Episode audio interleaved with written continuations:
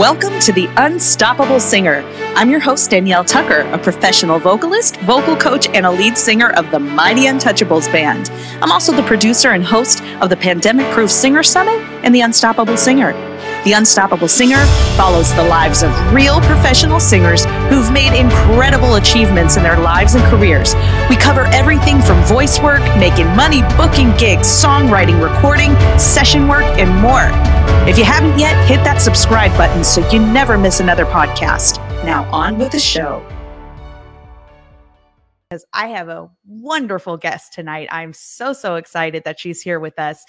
Ladies and gentlemen, we have Karen Drucker with us tonight. Um, Karen's message is all about healing and love, whether singing one of her positive message songs or sharing stories that are funny, inspiring, and heart opening. She's a keynote speaker, women's retreat facilitator, and entertainer who has recorded 20 CDs of her inspirational music. Karen is also the author of the best selling book, Let Go of the Shore Songs and Stories to Set the Spirit Free. Her chants and songs are used around the world and often help people deal with illness and loss and help them feel the need to feel more centered for the day. Karen's intention is to make a difference by using her music to open hearts and share a message of hope, acceptance, and love. So let me bring her right on. Hello, Karen. Hi. I'm How so you? impressed with you already. I got to tell you. Oh, I am. I'm just, I mean, you just got this really wonderful way of presenting, but also you are like me, where it's like you just said before we started that it's like in the pandemic, what am I going to do? And you created something. And the fact that you're doing these summits and you're bringing so many singers together and having um, a forum and, and be able to have dialogue and to have support, yay. I toast to you. Oh, Karen, thank you so much. That means so much coming from you. I really appreciate that. That's very kind of you. Oh, well, it's true. But thank you also for being here with us tonight and taking the time to do this. I know that you are a very busy lady. Um, I, we touched briefly on the fact that I became acquainted with your music probably five years ago because I began working uh, with these uh, Centers for Spiritual Living and Unity Centers. And your music is very well loved in that community. And uh, if you're any part of one of those groups, you know Karen's music. And so I, I've just um, grown to love your music so much. I, I can't, I've sung countless songs that you've done and have loved every one of them. And they are all very, very meaningful. And I, as I, you know, look out at our congregations, I see how meaningful it is to everyone else. So you definitely are making a very big difference. Well, thank you. I'm complete. Thanks so much for having me. Bye bye. Good night. Thank you. That's really sweet of you. And I love, I would love to hear you sing some of my songs. That must be, you oh, must Oh, yeah. kill them. So, Oh, all right. I'd love to do that. Well, so why don't we just dive right in? let's dive. Uh, speaking of, you know, coming up with things during the pandemic, you know, as singers, things just er, came to a crashing halt for all of us. Um, what was that experience like for you, and how Oh. has it been coming back from that? Let me tell you, let me get a glass of wine and a cigarette. Let me Yes. just tell you my whole story. so I have to tell you, the, here's the here's the story. So I love what I do. I mean, I'm very blessed. I've been doing this for a thousand years. Very blessed that before the pandemic happened, I was on the road. I'm, you know, doing, I'm speaking at all these churches. I'm singing. I'm doing concerts and women's retreats and blah blah blah. And I'm on the road all the time. And I start to really listen to myself, get up there and tell these women about self care. And you have to really know what your heart is feeling. And all, the, and all of a sudden, I realized, oh my God, I am completely burnt out. I'm just mm-hmm. exhausted. Mm-hmm. And so I literally, in March of 2020, said, okay, God, I need just a couple weeks to figure just to stop the train just to figure out what you know what is next because something needs to change and then so i am fully responsible for all of this so you can all blame me but yeah it's like eh, when that happened i had a year's worth i mean i'm one of these very organized types and so all of my hotels my flights my cars rented i mean everything for like the entire year is handled and this happened, and I freaked out because it's like, oh my God, what am I going to do for a living? I mean, this is what I do. Yeah. And it was really interesting. Uh, a friend of mine said this pandemic is going to cure you of your technophobia because what was mm.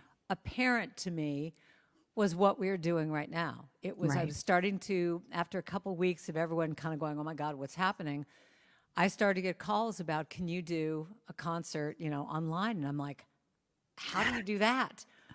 And I remember I got I, I, luckily my husband is a musician. He's a guitar player and a bass player and he he's an engineer as well.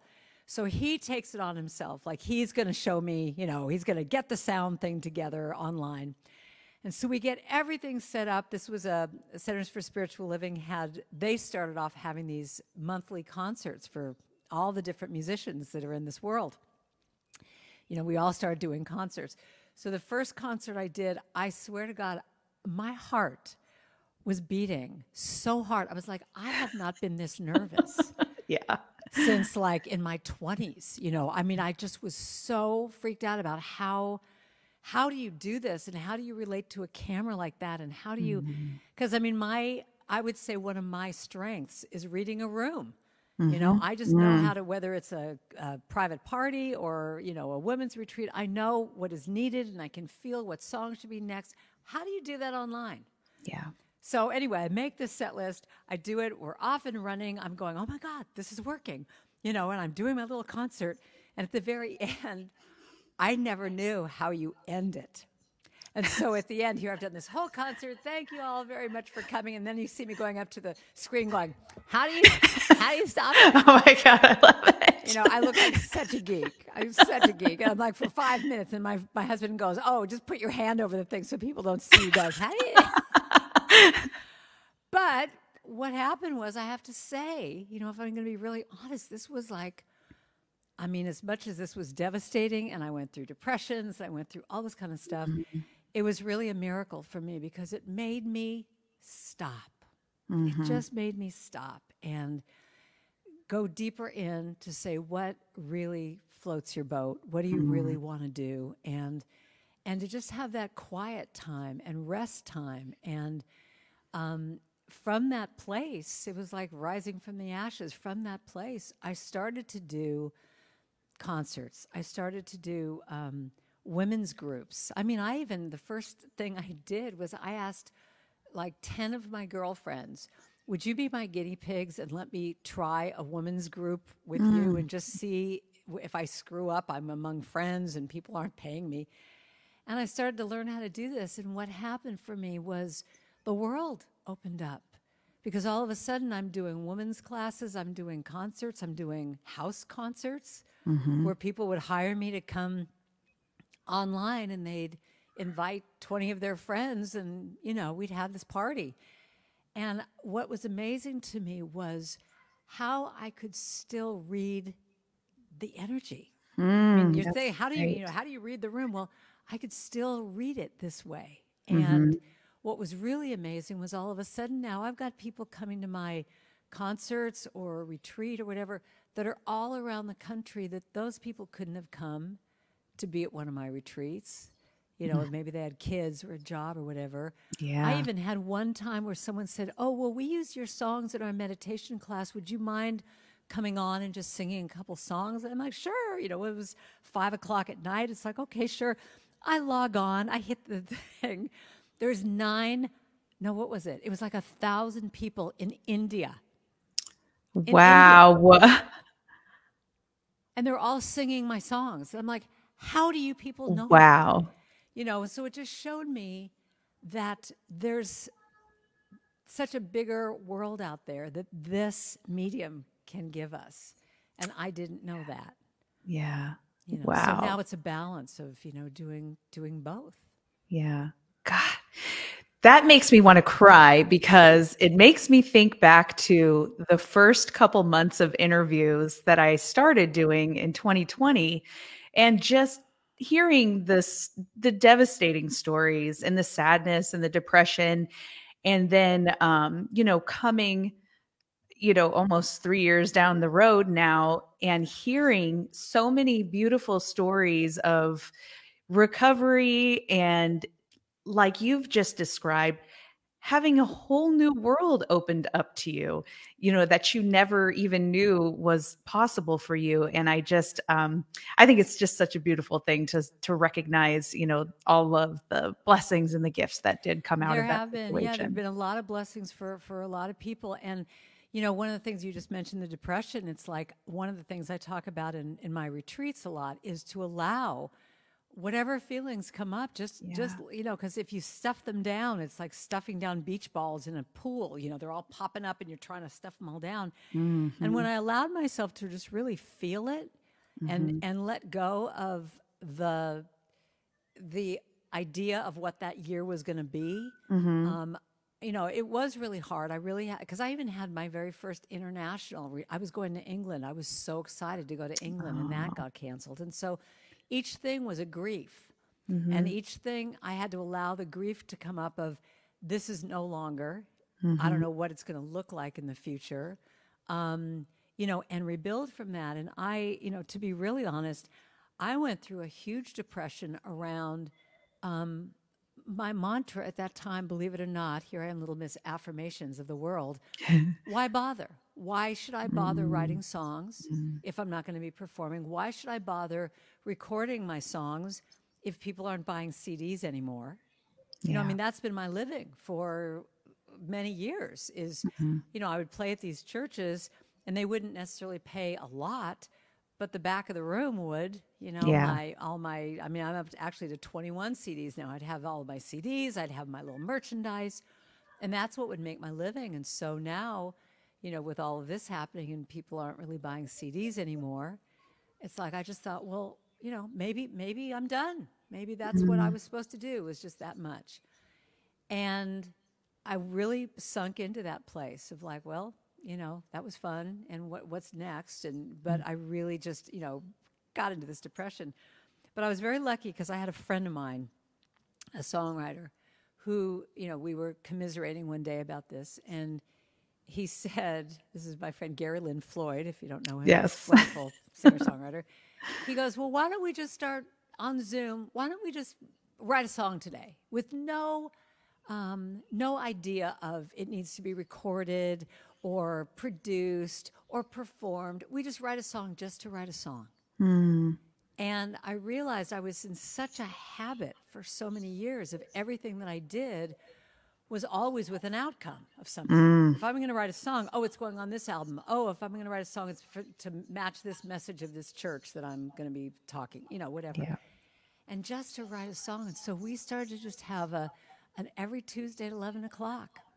Let's just get together, you know, mm-hmm. and all we do is just commiserate about how we're feeling and whatever.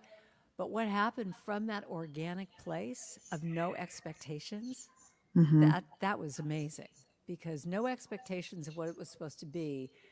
And we started writing these really cool songs. And from that place, all of a sudden, I just got, you know what? This is what I love to do. Yeah. Even if no one hears it, I just love having my brain chewing on a song all week long. Like, what's mm-hmm. that next lyric going to be? And it revived that creative spark in me. And so what happened was we just wrote a ton and then it was like, you know what?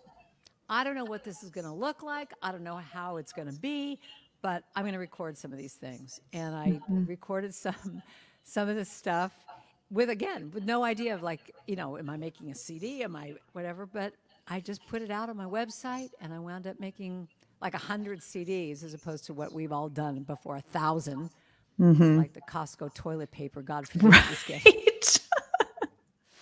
and so anyway, I made just 100 CDs, but I started putting it out and people are buying it and I'm just enjoying it. So I'm, you know, I'm doing it again. I'm doing another another CD. And what was hysterical to me was because we couldn't have anyone come in. Mm-hmm. My husband, who's a great player, he's a wonderful player. He he got this um, program called I don't know what it's called backup backup singers, mm-hmm. and he programmed them to be going what you know.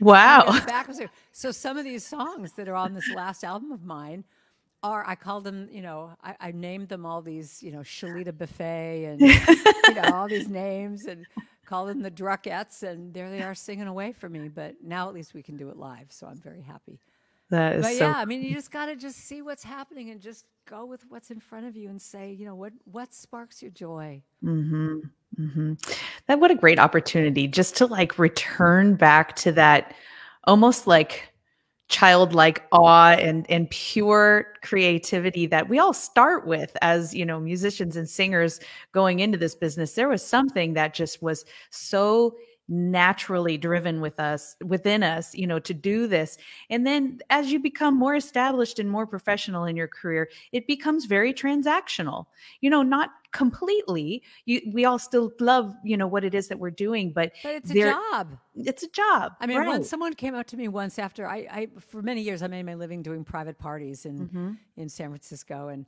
you know, when someone came up and said, "Do you get paid for this?" I was like, "Well, yeah." Goes, "But you look like you're having so much fun. Mm-hmm. Really, you get paid?"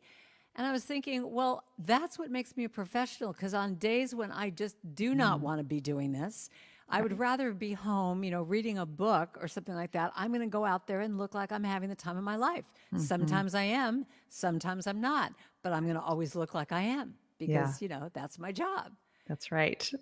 So, when when did you get into music? How old were you when you started to actually make a living doing it? Well, I mean, I started out as a kid singing in church, uh, but I think probably into my early teens, I went on a, a TV show, and then a- that I think that that was kind of my first affirming experience that, like, wow, I could actually maybe do something with this, and then just jumped into any and everything that I possibly could. Do you, You remember know. that moment when it was like, oh my God, maybe I could actually do this? I mean, I can still Mhm. even remember where I was when I had that thought. Yeah. Yeah. So and, and I think a, a big part of that experience for me too was going to a concert. Um, and it, it certainly hadn't been my first concert, but one that moved me so much because I felt so connected to the singers and the music on stage that like burning desire within me was like, I have to do this. I want to be on that stage right now. You know, how do I get an audition for this group? Yeah. But just, you know, that definitely lit my fire for and sure. it's the burning. I mean, I remember that same thing, that burning desire. It's like, I just, I, I mean, I can like tap into it right now, you know, Mhm. just like I just wanted to just do anything on stage, you know, just Yeah. be, be there, be in all that. yeah. And it's true, you know, as you go on, and I've been doing this a really long time, you know, it just it changes. But I think that the one thing, because I know that you talk to a lot of singers about making a living at it, Mm-hmm. to me, what it's about is that you have to have that burn. You have to have that desire because if if if you don't have that, if someone's saying, "Well, gee, what happens if I'm not?" You know, if I can't really make it, you know, it's like you just, it's like there's no, there was no option for me. No, I no mean, plan if I had B. to wait tables and I was a house cleaner, I mean, I did everything possible just to make the rent so that I could sing at some cabaret club in San Francisco for fifty dollars a night. yeah. Yeah. Whatever I needed to do. And again, that's why I admire what you're doing because it's like when I when I was young and I didn't have anything going on. I mean, I remember this first club that I tried to get a, a gig at. They said, "Well, we're not going to hire you until you have a name." And of course, mm-hmm. I said, "Well, how do I get a name?" And they said, "Well, you know, that's your problem. You know, you have Right. to be able to get a name." So I really took that like, okay, well, what you know, what can I do? And I mm-hmm. did everything that I could do to, you mm-hmm. know, I mean, I, I mean, when I look back on all the kind of chutzpah things that I did, you know, I, I went up to uh, some of the bands that I admired and I mm-hmm. said, can I be your opening act for free?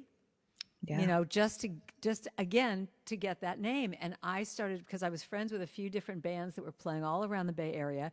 They were really popular. I'm saying i'll do this and i was really compatible with what they were doing. And they knew me. It's like mm-hmm. what a what a perk for them that they have an opening act. I'm getting exposure and now i'm playing at all the clubs that i wanted to play at and the mm-hmm. owners are seeing me but i'm coming in on their you know on their bill yeah. and so when I was able to come back six months later, you know, I was able to play there because now I did have, you know, a little bit more of a name. But, you know, I remember even going to a restaurant and saying, I see you have a piano there. Do you have music? And they're like, no. I said, well, can I play for dinner? You know, and see if people liked having having music. And so I would do that and wound up, you know, getting a job that way. I mean, it's like whatever I could do Mm-hmm. Yeah. Do you do you look back and feel grateful for that almost like naivete at the time and the gall to go out and do stuff? Because years down the road being in ensembles you know what it's like for someone to approach you like that. Yeah. Yeah. And i'm so grateful I, am amazed at myself. I didn't no know. i was. I just was like i just i i don't know. Well here that's the name of your thing unstoppable. Right. I, was just unstoppable. If you're going to tell me no fine. That means i'm not supposed to be there. I'm supposed to go over here. Right. You know yeah. so i just did whatever i had to do and i was thrilled to be like cleaning houses during the day you know so that Mm-hmm. i just kept myself open for anything that was going to happen at night. I mean i just did whatever i had to do. Yeah. To the point of i remember when i got my first apartment and i was like oh my god how am i going to pay the rent? And someone called me and said and said do you teach guitar lessons? And i'm like i don't play the guitar. It's like yes sure i, I teach guitar lessons. You want to come tomorrow? And what i would do literally would learn i would learn two chords every week and to come in and go and i would find all the songs that have two chords you know and teach you know and teach these lessons you know and make a living. And i started doing piano lessons and just like whatever i could do. But it just cracked me up. Do you teach guitar? Uh yeah sure no problem Oh, it. i love that so but i love you karen that is that is the unstoppable spirit that It i is. am It's just like so about yeah. It's what we got to have. And I just, you know, the one thing I've always said, I mean, it's really interesting, Danielle. I feel like I, you're, you're now my best friend. It's just, you're so sweet. but I just, I, I've always said about myself that there are so many singers that are so much better than me. I mean, I, I had, you know, some of the people singing backup for me mm-hmm. could sing circles around me. And, mm-hmm. but I would always look at that and say, you know, I might not have their voice and mm-hmm. that amount of talent, but this part of what we're talking about is just that I would go out and get the gig. I would be the one getting the gigs. So that's why I was out front. And a lot of the people that I've seen that have been really great singers, I think because they got so much acknowledgement of how great they were, that maybe that fire wasn't quite as burning. right And I always would feel like I, I felt like, and I'm not putting people down for this at all, but it just would be like I would see them waiting for the phone to ring. mm-hmm. And I think that there's some part of me that just always felt like if I don't go out there and create it, that phone's not going to ring. yeah You know, but they would be kind of like, I'm really great. Why isn't the phone ringing? yeah And Yeah. I think that that's one thing about when we look at Unstoppable, that's really what it is. It's like, how can you think outside the box Mm-hmm. of what everybody else is doing, you know, and create your own? Well, I love this expression create the stand on the piece of real estate that is your own. Mm. You know, Oh, stand on that. that place where this is what you do. Mm-hmm. And I, you know, it took me many years to get to this place of feeling that because I Mm-hmm. was trying to do the typical singer songwriter route and wearing pink spandex mini dresses and, you know, God knows what I did. But, you know, and, and I was, because I grew up in Hollywood. So I, you know, I was doing that whole thing, trying to get a record deal and all that.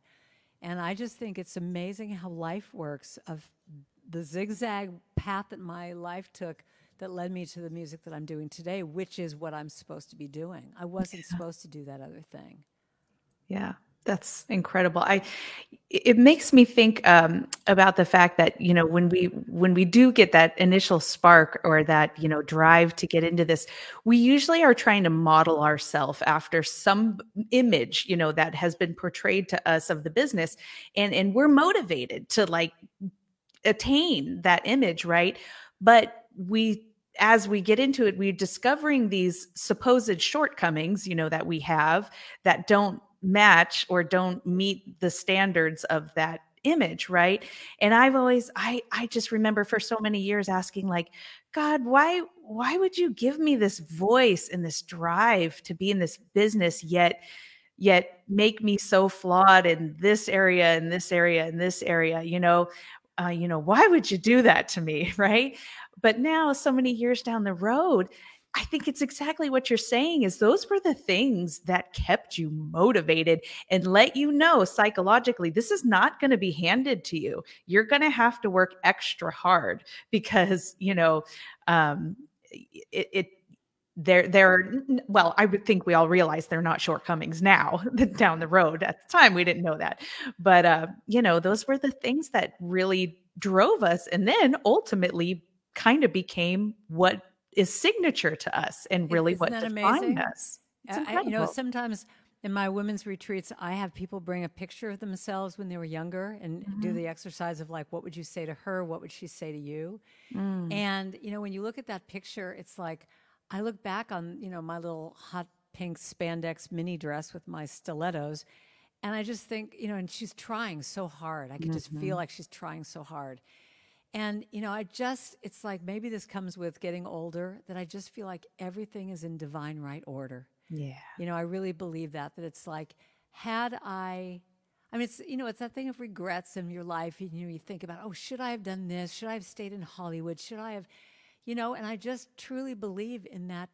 I don't know, maybe that's the spiritual part of me that I just feel that everything works in some weird divine right order that you meet someone that you know that someone plops in your life that leads you in a whole different direction than you ever thought yeah do you do you know about my Carole King connection? Do you know that? Story? no no tell me So here I am. So I'm, you know, a total when I so I went to Hollywood High, like totally, and um, I'm growing up in Hollywood. And again, you know, it's uh, that those images that you're talking about. Mm-hmm. It's like everyone had long blonde straight hair and they're tan and gorgeous and skinny, and here I am with you know this and curly hair and.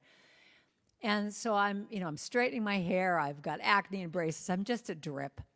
But around that time, around when I'm like 15 years old, I lived in Laurel Canyon in Hollywood, wow and that's where all the rock stars lived. Mm-hmm. And who moves in on my street but Carole King? oh my and gosh she moves in with her two older daughters, and she just had a new baby.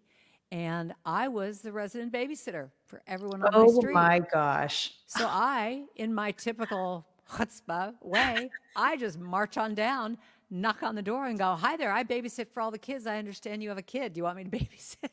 And she's Oh like, "Yeah, God. I'd love to," because she had a live-in nanny, but she needed Sundays off, so I was Sunday, and Sunday turned into, you know, more. And she then had another baby, and I she became my everything. I was like her her substitute older daughter because at that time Louise, her oldest daughter, was in a r- really rebellious stage, and I'm like the perfect little girl. So, and I looked so much like her that people would always just think I was her oldest daughter. And she took me to her hairdresser to get my hair cut like this and uh, you know gave me her funky muslin clothes and you know i mean she was just like my second mom but the thing that was amazing was she knew i wanted to do music but i had no talent. I had no i mean i was a swimmer. I swam four hours a day two hours mm-hmm. in the morning two hours at night. I mean i was training for the olympics. That's all i knew. But one day i come home from school and in my bedroom is her piano. No. Yes.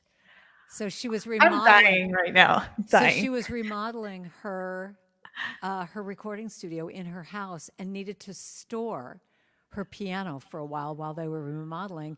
She knew I wanted to do music, and she arranged it with my mom. I came home. Here is her piano in my bedroom, and that is what is known as spirit going. You're going this direction, and I just must have played for hours and hours and hours every day. I just was so mo- motivated to learn how to play piano. And I couldn't sing my way out of a paper bag. I was terrible. And she said to me, because I think I mentioned this to her one day, she said, Here's a quote If you sing your own songs, if you write your own songs, it doesn't matter how you sing. She said, Look at me, look at Bob Dylan. So I went, Oh, there's a decision I've, I've made. So I became a songwriter wow who sings my own songs. And to this day, I'll be really honest with you and say that's probably my, um, if I was to be super honest, like my insecurity is I always feel like I don't ever think of myself as a singer. You know, because I just, uh, I mean, when I was doing private parties and I'm, you know, in some sequin dress singing, you know, as time goes by or whatever, Right. I could never feel that that was really me. Mm-hmm. But when I'm singing one of my own songs and I'm singing a song especially about healing, and I know that someone who's going through cancer is listening to that, that's what that's what makes me feel in alignment. Yeah. But I just I the motivation. I mean, I used to cut all my classes at Hollywood High and just go to the piano room and just for hours play Mhm. and teach myself how to play chords. I still can't read music for beans, but I, I play chord charts, you know, Yeah. great. But isn't that amazing? I mean, that was like divine intervention. Because if that didn't happen in my life, I don't think I'd be doing music. Because I had no other means to do it. I mean, I didn't. I didn't come from a musical family. I didn't have support around being a musician. But that's what changed my life. Karen, that is one of the best stories I think I have ever, ever heard. that is incredible. Yeah. Yeah. wild, talk about a divine intervention there. Yeah. So I, went on tour with her. I would be the, you know, I'd take care of the kids backstage and, you know, James and Carly would come over and I'd oh, babysit their kids. I mean, it was wild. And that went on through, you know, high school. And then I went away to college and she moved away and, you know, life moved on. But I mean, you can hear, if you listen to my piano playing, you can definitely hear her style in me because Mm-hmm. I just, I would listen to her records and try and, you know, uh, I feel the earth, uh, uh, uh, you know. So, Yeah. Wow. Oh my God. Thank you so much for sharing that. I'm like, I am, I seriously was dying inside when you were telling that story. It's incredible. so I would imagine, like, uh, like you said, a lot of your music is probably very heavily influenced uh, by her and, and, you know, Yeah. other artists during that time period as well. Yeah, I think so. Uh, But I, it really gave me permission to be a songwriter, you know. Yeah. And I, I just played it. Oh my God, I played it every open mic night you could do. Mm-hmm. And well, here's a great. St- I'll, can I tell you another story? Yes. I love my stories. They're so they're so fun because it it truly happened. So this is this is what I this is when I look back on this little person. I gotta say, I just go, oh God bless your little sweetheart. So when I first started um, being a performer, you know, this is this is in high school. I mean, I'm just doing all the, you know, whatever thing I could do at Hollywood High, getting up on stage. And again, I'm not, I'm pretty terrible actually, but I'm singing my little songs and. But the Troubadour, do you know the Troubadour nightclub Yes, in uh-huh. LA? So the Troubadour used to have, I don't know if they still have it, but back then, when I was 17 years old, 16, 17, they would have open mic. Well, no, they wouldn't have an open mic night. They would have a performer on Monday nights, but they would have two people doing a 15 minute slot before that person. Mm-hmm. So in, in order to be that, to get that little open, open slot, they would come out at six o'clock and whoever was lined up, that's who gets, you know, that's who would get the spot. And so what happened through the years is it got to a point where if they were coming out at six o'clock to take the signups, people got savvy, went, oh, if I got here at five o'clock, or if I got here mm-hmm. at four o'clock, or if I got here at three o'clock. And what happened by the time I was doing it, if you didn't get there at eight o'clock in the morning, oh you wouldn't get your slot. So it became, it was hysterical. I would do this like almost every week. It became this thing of hanging out on Santa Monica Boulevard outside of the Troubadour all day long. And it became this, it was kind of like survivor of musicians. It's like, who's going to make it through the day? Because some people would drop out like, this is ridiculous. I'm, I'm better than this. And they'd walk off. And it's like, oh, good. Now I'm number two, you know, mm-hmm. because you didn't know how many people they were going to take, if it was going to be mm-hmm. one or three. And so you would wait all day long, and people then would bring their guitars. We're singing songs, we're eating lunch together. I mean, it was just this hangout. And I just remember the very first time I made it on that stage, and they said, "Yeah, you mm-hmm. know, you made it. You know, you're number two. You can do it." Running home, taking a shower, coming back, and I had my 15 minutes of you know fame on the Troubadour stage, and it was so exciting.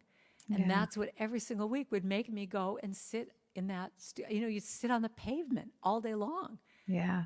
But again, it's that burning desire that you, you, I just, I wanted to do it. I wanted to learn. I mean, that was what it was really motivated. It wasn't like being a star.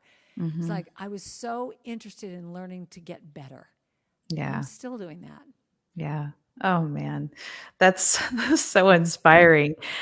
You know, I I would imagine having uh with your longevity in the in this career, having seen the industry change so much, you know, over the years coming from that position where you you had to be first in line at eight o'clock in the morning to get the opportunities the opportunities must have felt few and far between you know or like you know you had to just work harder than everybody.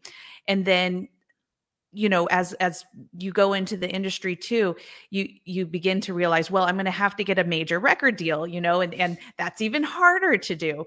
What what do you think now fast forward to today where we now have the internet where the playing field essentially has been leveled and the opportunity is uh, it's limitless you know yeah. to be honest you you don't really need to have a record deal at this point it's just um, do you think that it's easier for artists or do you think it's just hard in a different way? Great question. Well you know i think it's all hmm, how do i answer that? I think it's so interesting it's also relative because you know when i was in my 20 was i in my 20 i guess i was probably in my 20s and there was a woman, Diane Rapaport, who wrote the first book called How to Make and Sell Your Own CDs. Hmm. And I and she was in my area, and I uh-huh. remember, God bless her. I I was at an event that she was at, and I literally went into the bath. I followed her into the bathroom and said, "Can I just work for you?" I'm not this obnoxious, really. I to tell you these stories, it's like I think, oh my god. no, I absolutely love but it. I just think that I just was like, you know, I just went and said, "Do you need someone to help you in your office? Because I would love to do that." And it's like she paid me, you know, so little, but I learned how. I mean, that's what her book was. It was the first book on how do you make your own record. Mm-hmm. And so that, you know, I learned, you know, I was with her, you know, hearing this, and then I went, I was an assistant to another person that was really big in the new age world and mm-hmm. i was her assistant you know seeing how she sent out cds and did all this stuff.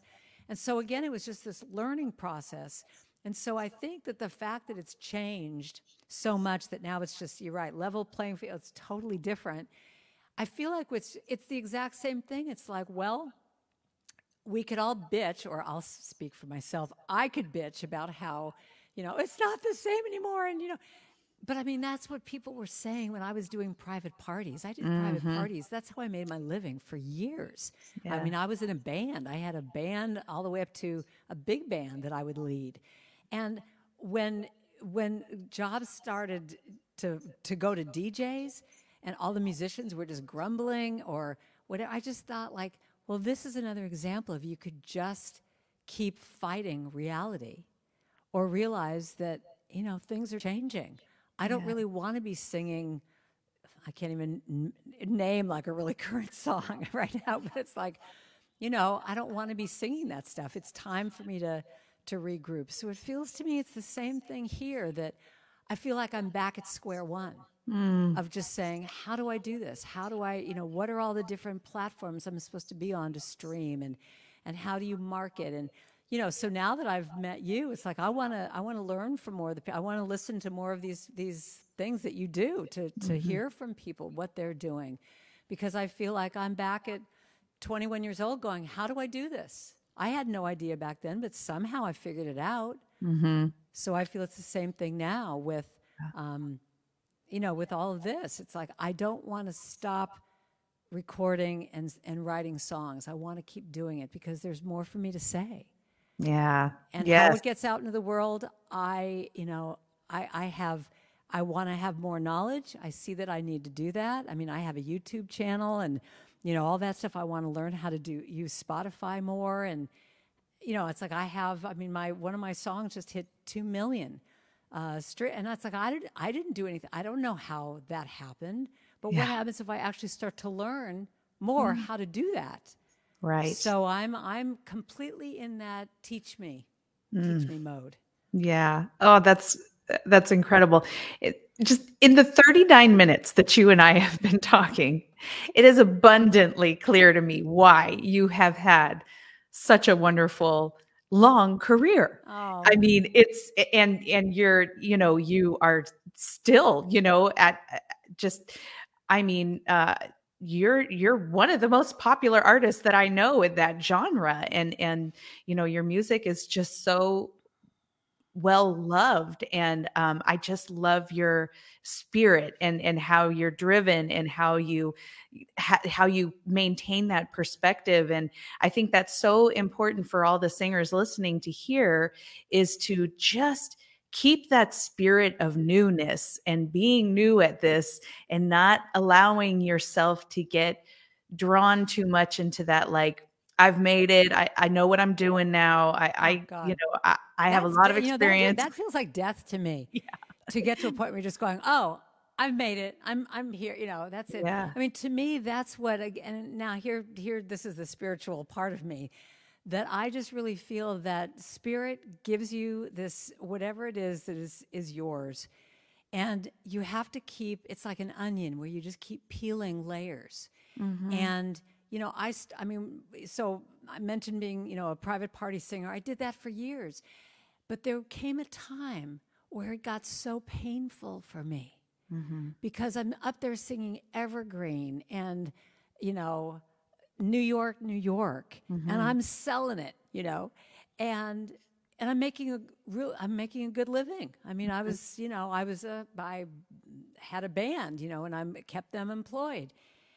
But I got to a point where my spirit was starting to die inside because I kept saying, I, there was this voice that kept saying, there's something more. And I mm-hmm. had no idea what it was. And I remember going into the bathroom on some of these gigs and just crying Mm, because mm-hmm. going, I don't know what it looks like. I don't know where, you know, where where to go. It wasn't like there was a playbook that I could just turn the next chapter and it says, "Oh, now this is what you do."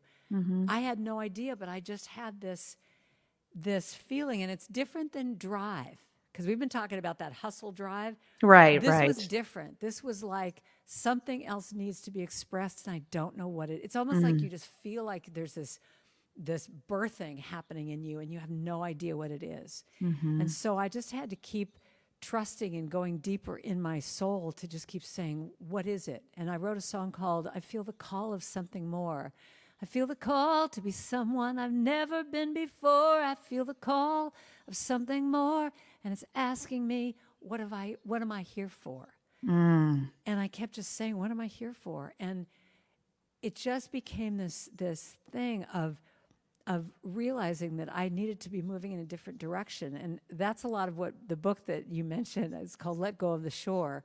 Um, it's so the the chorus to that song goes, "Let go of the shore." Um, wait, let go of the shore and let the o- uh, let the water carry me. Let go of the shore, float into the mystery.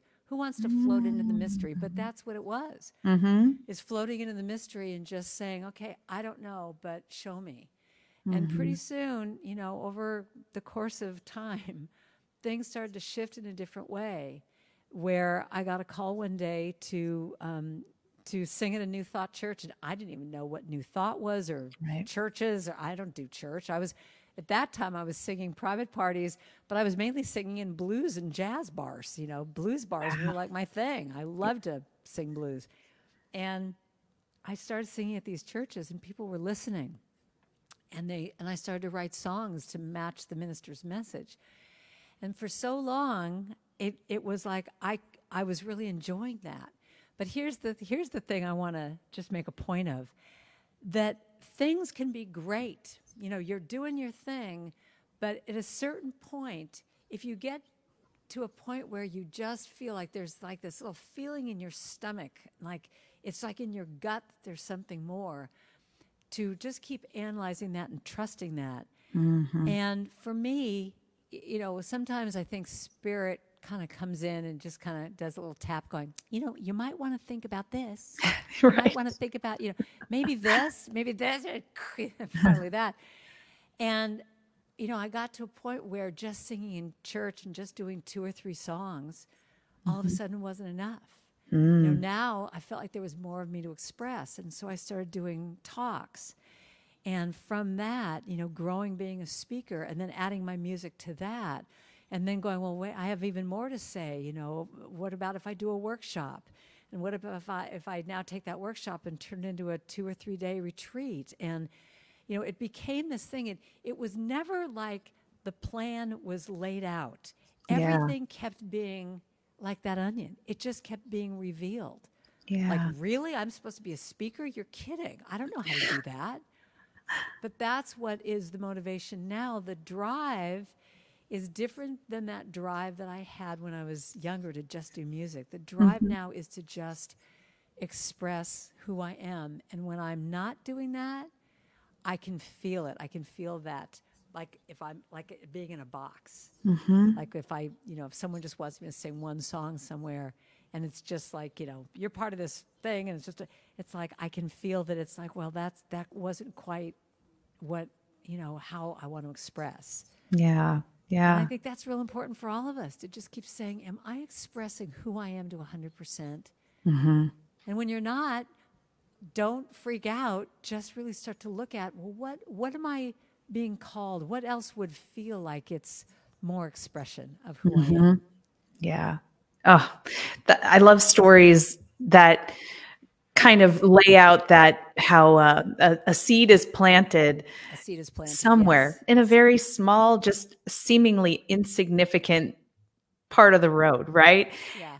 And just how one thing leads to another, to another, to another from I mean, that. it could and be a how, book that falls off a shelf. Yeah. you know i mean it Mm-hmm. could be meeting someone randomly that you know or, or that you you you reconnect with someone you haven't seen in years and it's like that leads you to something else i mean Mm-hmm. i actually the book thing is really an interesting story i literally had a book fall off a shelf when i was at a bookstore and Mm-hmm. i picked it up and it was like oh this is interesting and this led me on a whole other path for years of this one author was saying like i mean i read her book because she I, it just seemed interesting. It was called inner peace for busy women. It's like oh i could i could use that. And everything she was saying were like song titles of mine. Mm. And so i contacted her and said you know could you know do you want to use any of my songs? And i mean i've done this with so many authors and that led to years of working with some of these incredible new thought authors like joan borysenko and alan cohen and donna eden. I mean all these people who've got huge platforms but i became their musician because i came to them saying i think we line up here. You know do you do you want to use my music?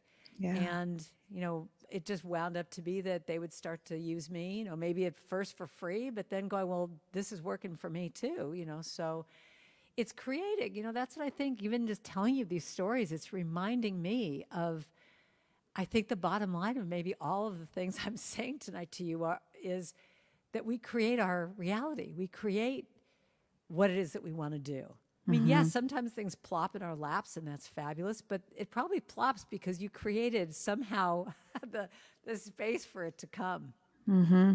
Yeah, you've allowed it. You've allowed Yeah. it. Oh my gosh, I am I'm so fired up right now. You are so inspiring. I just I love your stories so much. I know that I am not the only one too. We have Shelly's in the comments saying she needed to hear this conversation today and I'm so glad you're with us, Shelly. I can't wait to have you on this show. We've already planted that seed. yeah, and Anne has been joining us and Nelson also. Thank you all for jumping into the comments. Good to see you here. Um, so Karen, oh my God, I, I know you are, you've got so many more stories. I know that. And I just, I, I'd love to hear um, some more at another time. Uh, but I want to make sure that we talk about your uh, retreats and what you have coming up. Okay. So the best thing to do actually is for anyone who's interested in anything I'm doing uh, is just go to my website, just karendrucker.com, and sign up on my email list because I send out a little blog every month with a free song. And then I, I announce usually what my retreats are. And, you know, I have a few online women's, it's pretty much women's stuff. I have been doing a few co-ed, but I, I just really, I like being with women. It's really fun. Um, we go, we go deep really fast. And so I have one happening uh, in October up at Alderbrook Resort and Spa. And it's, and you know, I've gotten to a point, it's really interesting too. I've gotten to a point after being online like this that I really love smaller groups. I really love just intimate, you know, all the women's things that I do online now. Like I'll do one in the fall. I don't have the date set yet, so that's why I say sign up on my newsletter. But like I'm doing one called Fun in the Deep End, and that'll be in the in the probably in September. And I just find that when when it's smaller, it's just so much sweeter You know, I used to do. I mean, even online, I learned how to you know have a hundred people, and it's just like, you know, that. It's, it, it, I think one of my favorite exercises is to look at everything you're doing and say, is that it or not it? You know, is, does this light me up? Does this dim me down? Does this give me Mm-hmm. energy? Does this suck my energy? And I realized with the big, with the really big events, it's like, yeah, I could do that. But when it was just 20 or 25 people, I just, I got so much out of it. So a lot of my things now are just a lot smaller and sweeter. Yeah. Yeah. Yeah, I love that. I would love to sign up for one of your retreats, and I'm I'd sure to have you. a lot of those listening would too. So, like Karen said, go to karendrucker.com, um, and she's going to have all of those events, uh, ne- future events coming up listed. So, um, it's important that you get on her email list so that you um, can stay up to date on everything that she's doing. And Karen, where's the best place for everybody to listen to your music? Where can they find you? Well, I, I always say to people, just uh, whenever you can go to an artist's website and you know buy anything from them, that's the the millionth of a thousandth of a penny that we're going to get. We're going to get a little bit more if you if you buy stuff off of our own websites. But I'm on you know Spotify and Pandora. I have a YouTube channel if you want to sign up for my YouTube channel. Um, so some of my videos and and actually, so one of the things that I've done um, ever since the pandemic, I've done a thing called Second Sunday Sacred Sing at Six. So the second Sunday of every month, I've done a free chanting thing for an hour. And so I'm I'm taking the summer off, but I'll start again in the fall. I've been doing this for 2 years. And it's just an opportunity to just do what we're just be in that place of I mean, I truly believe that when we sing together, we connect, and that's what we need so much of right now. So that's one of the things that I love to do, and and to teach uh, how to write your own song or how to write your own chant workshops, all that kind of stuff. So um, yeah, I just love doing all this stuff. That's great. I just want to thank you too for all the beautiful music that you have contributed to this community. I, I have seen, like I said, I have used um, so many of your songs in in countless uh, services, and I've been able to see with my own eyes the way it lights people up, the way it draws people together, the way it touches people. Your melodies are just enchanting. I love how easily accessible you've made your music too like you have so many of your great chants that you you know you provide a lyric for you provide the you know chords and and everything and um uh so thank you for that thank you for that and My Um, pleasure. I didn't write this music to be, you know, sitting in my garage with, you know, CDs. It's like I right I want to put it out there. So anybody who wants to use my music, yeah, I have tracks for everything. Mm-hmm. You know, so it's like I just want it out in the world, and I just think we just need as much positive message music as we can.